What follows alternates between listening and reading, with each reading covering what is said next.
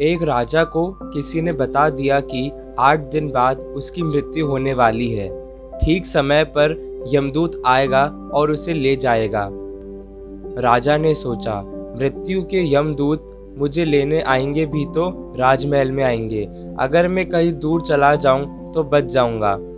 वह अपने सबसे तेज दौड़ाने वाले घोड़े पर सवार होकर राजमहल से निकल पड़ा। अगले कुछ दिनों में वह अपने राज्य से काफ़ी दूर निकल गया। उसे लगा कि ऐसी जगह आ गया हूँ, जहाँ मौत भी नहीं पहुँच सकती। काफ़ी लंबी यात्रा कर लेने के कारण वह थक गया था। उसकी हालत भी पस्त हो गई थी। कुछ विश्राम करने के भाव से उसने घोड़े को रोका और उसे पेड़ से बाँध दिया। आराम करने की दृष्टि से बैठा ही था कि किसी ने उसके बाल पकड़ लिए। मुड़ के देखा और बोला, कौन है? वह बोली, मौत हूँ। राजा ने कहा, यहाँ क्यों आई हो? मैं तुम्हें लेने के लिए जा रही थी। अच्छा हुआ, तुम खुद चलकर यहाँ आ गए। हमें आगे जाने की ज़रूरत नहीं पड़ी। अब मेरे साथ चलो।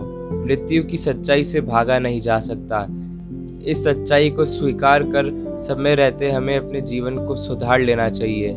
इसे स्वीकार नहीं करने वाला प्राणी जीवन के अंत तक अपने आप को संसार में ही उलझा पाता है।